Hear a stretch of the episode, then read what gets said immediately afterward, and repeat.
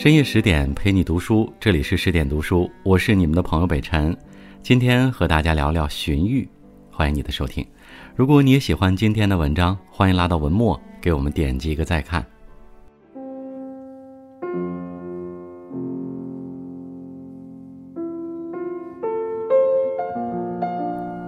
一个新时代的登台，意味着一个旧时代的谢幕。三国时期，逐一登场的各路英豪都想争当新时代的主宰，去推倒那奄奄一息的大汉王朝。然而，有一个人却选择站到旧时代的一边，他秉忠贞之志，守谦推之节。竭尽一生，都在为大汉王朝的复兴而勤勉努力，甚至不惜献出了自己的生命。他就是荀彧，大汉王朝的殉道者，士族风骨的卫道者。俗话说：“一个好汉三个帮。”无论是曹操、刘备还是孙权，他们的成功离不开自己的雄才大略，同样也离不开人才的尽心辅佐。说到人才，则不得不提到颍川，三国时期的人才孵化基地。颍川作为黄帝与大禹的故乡，自秦汉设郡以来，一直是京师之外人口最多、最为繁华的地方。特殊的历史背景与悠久的文化熏陶，使这片土地成为孕育人才的沃土。公元一百六十三年，颍川郡当地的望族荀氏迎来了一个新生命。作为父亲的荀滚给这个孩子起名为玉，取其文采博众、谈吐文雅、有教养之意。这个名字也恰恰概括了荀彧的一生。荀彧不仅为人唯美、清秀通雅，而且博学多才、见识卓越，是个才貌双全的好儿郎。虽然他已经足够出色，不过当时的世家子弟都是需要镀金的，而镀金的方式便是得到名士的点评。这对于颍川荀氏来说，真就不算什么难事，因为他们家的亲朋好友都是当世名流，要想得到一句赞美，还不是轻而易举吗？大名士何勇一见到荀彧，便惊叹道：“王佐才也。”如此一来，荀彧声名日隆，很快就举孝廉步入仕途。但进入仕途的荀彧并不快乐，因为他很快便亲身经历了东汉王朝的至暗时刻。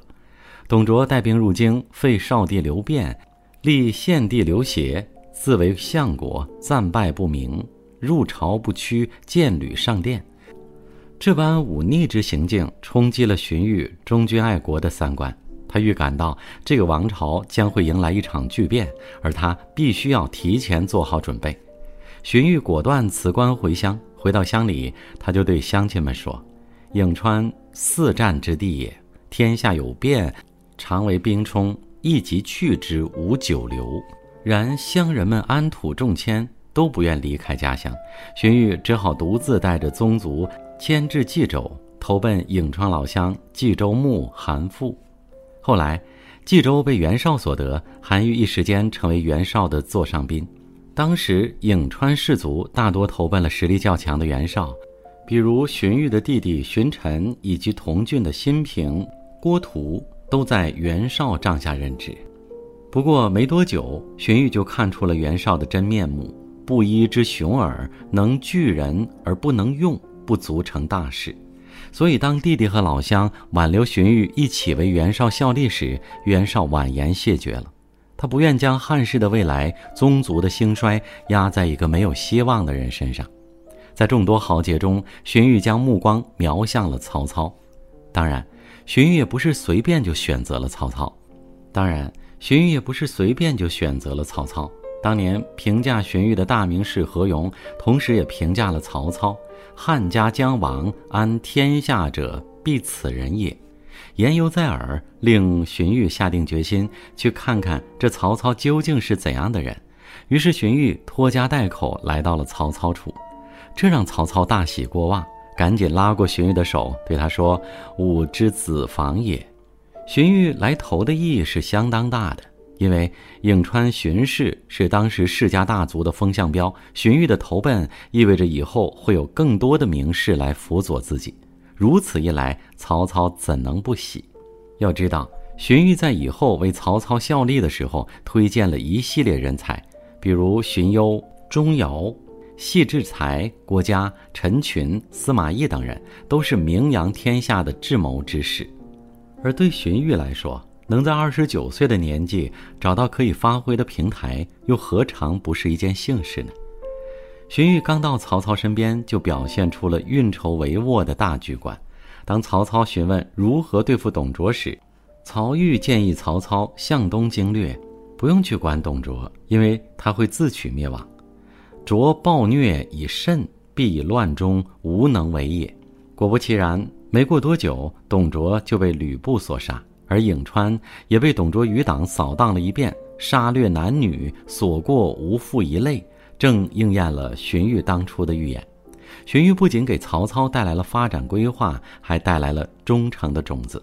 向东发展的曹操迅速占据兖州，有了自己的立足之地。在征讨陶谦时，曹操带走了大部分兵力，兖州城防空虚。营中的陈宫张邈见城中空虚，欲与吕布里应外合攻占兖州。一夜之间，兖州几乎全境倒戈。曹操手上只剩下邺城、东阿、范县、东郡几个城池，好在荀彧及时察觉，即使面对如此不利局面，依旧没有放弃，站在曹操这一边。他立刻调回夏侯惇，以霹雳手段稳定了军心。以荀彧为首的坐镇后方的班底，经受住了创业时期最严峻的考验，而这考验的不只是谋略、机断、胆识，还有忠诚。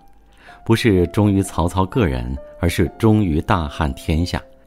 当时董卓旧部李榷、郭汜二人发生内讧，汉献帝趁此机会出逃，下诏各路人马勤王。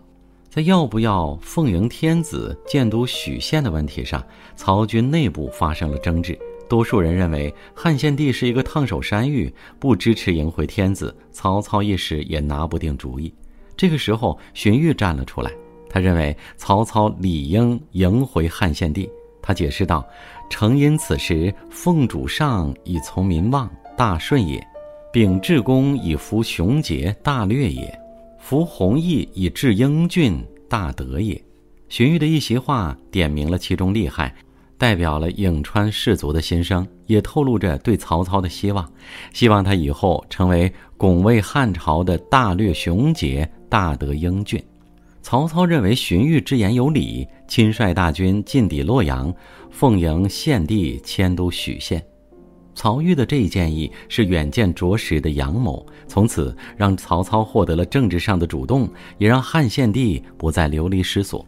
风雨飘摇的大汉在荀彧手上获得了暂时的安宁。公元一百九十九年，曹操与袁绍会战于官渡。大战前夕，曹袁双方强弱的对比一目了然。曹操阵营中许多人都认为袁绍无法战胜，甚至还有些人偷偷写信给袁绍，表明愿意投降。就连曹操自己也毫无信心。但就在这个时候，荀彧站了出来，他坚定地对曹操说道：“少兵虽多而法不整，田丰刚而犯上，许攸贪而不治，沈沛专而无谋。”冯继果而自用，此二人留之后世。若忧家犯其法，必不能纵也；不纵，忧必为变。颜良、文丑一夫之勇耳，可一战而擒。袁绍的谋臣武将，在荀彧眼里不过尔尔。他甚至还预测了这些人最终的命运。而最令人佩服的是，这些预测竟都一一成真了。神预测，这才是传说中的神预测。在荀彧的大力支持与多方谋划下，曹操最终大破袁绍，一统中原。可以说，如果没有荀彧，那官渡之战恐怕就是另外一番景象了。荀彧虽然功劳极大，但从没有居功自傲过。他一直都是一个大德君子，而非一个谋士那样简单。建安八年，曹操表奏荀彧为万岁亭侯。并在给汉帝所上的表中赞其虑为攻守，谋为赏本，赌胜败之机，略不释出。曹操的评价可谓中肯，可荀彧却以自己没有战功而推辞了这份赏赐。曹操又立马给荀彧写信，劝他接受。在信中深情说道：“与君共事以来，立朝廷，君之相为旷弼，君之相为举人，君之相为见计，君之相为密谋。”在曹操壮大的艰苦岁月里，荀彧却如他的张良一样发挥了重要作用。只可惜张良与刘邦终身相得，而荀彧却和曹操分道扬镳了。其实他们二人一直存在着根本上的分歧。曹操胸怀霸业，对汉室也并非一忠到底，而荀彧则希望匡扶汉室，一生汉臣。一个是权臣，一个是忠臣，他们终究无法同去同归。在有外部敌人的时候，二人戮力同心，一同抗敌；但在曹操破吕布、除张绣、灭袁绍、定刘表、拜马腾之后，随着其政治野心越来越大，荀彧已经开始忧虑了。建安十七年，曹操授意军师祭酒董昭制造进爵魏公加九锡的舆论。为了试探一下群臣的反应，曹操就此征求了一下荀彧的意见。本以为荀彧会赞成自己，却没想到碰了一个大钉子。本兴义兵以匡朝宁国，并忠贞之诚，守退让之时，君子爱人以德，不亦如此？您起兵是为了匡扶大汉，我帮您也是为了匡扶大汉，你现在怎么能够这样做呢？这就是荀彧的心，匡扶大汉之心。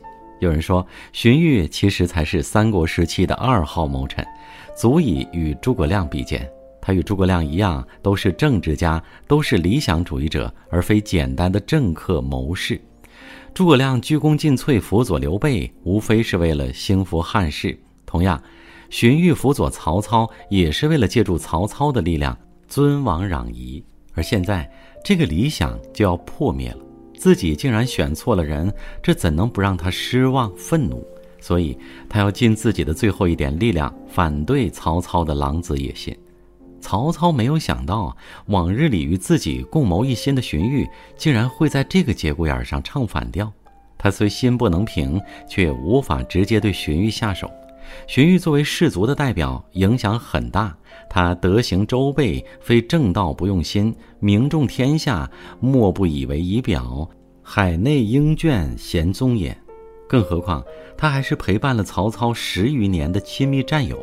即便心中再怎么不满，曹操也舍不下这份情谊。据《三国志》记载，荀彧最后是心忧成疾，得病而亡的。不过，《魏氏春秋》对荀彧的死给出了另一种说法。当时，曹操赠送食物给荀彧，荀彧打开食盒，见盒中空无一物，而后服毒自尽。鸟尽弓藏，兔死狗烹。荀彧自知对曹操来讲，就如同这空盒一般，再无他用，以死明志，是他对曹操最后的抗争。就在荀彧死后的第二年，曹操自称魏王。但也仅仅是魏王而已，他终究不敢跨越雷池篡汉称帝，这也算是对荀彧政治理想的一种回应吧。乔治·艾略特曾说：“理想与现实之间，动机与行为之间，总有一道阴影。”荀彧的一生渴望匡扶汉室，虽功败垂成，但他的风骨品性为世人在碑文上留下了归兹其表的称赞。在诗词中留下了寻令衣香的美谈，一生初心，一世风骨，是非成败，青山依旧。荀彧终究没有违背自己的初心，活成了那个波诡云谲的时代里底色最纯粹的一个人。更多美文，请继续关注十点读书，也欢迎把我们推荐给你的朋友和家人，一起在阅读里。成为更好的自己，我是北辰，我们下次见。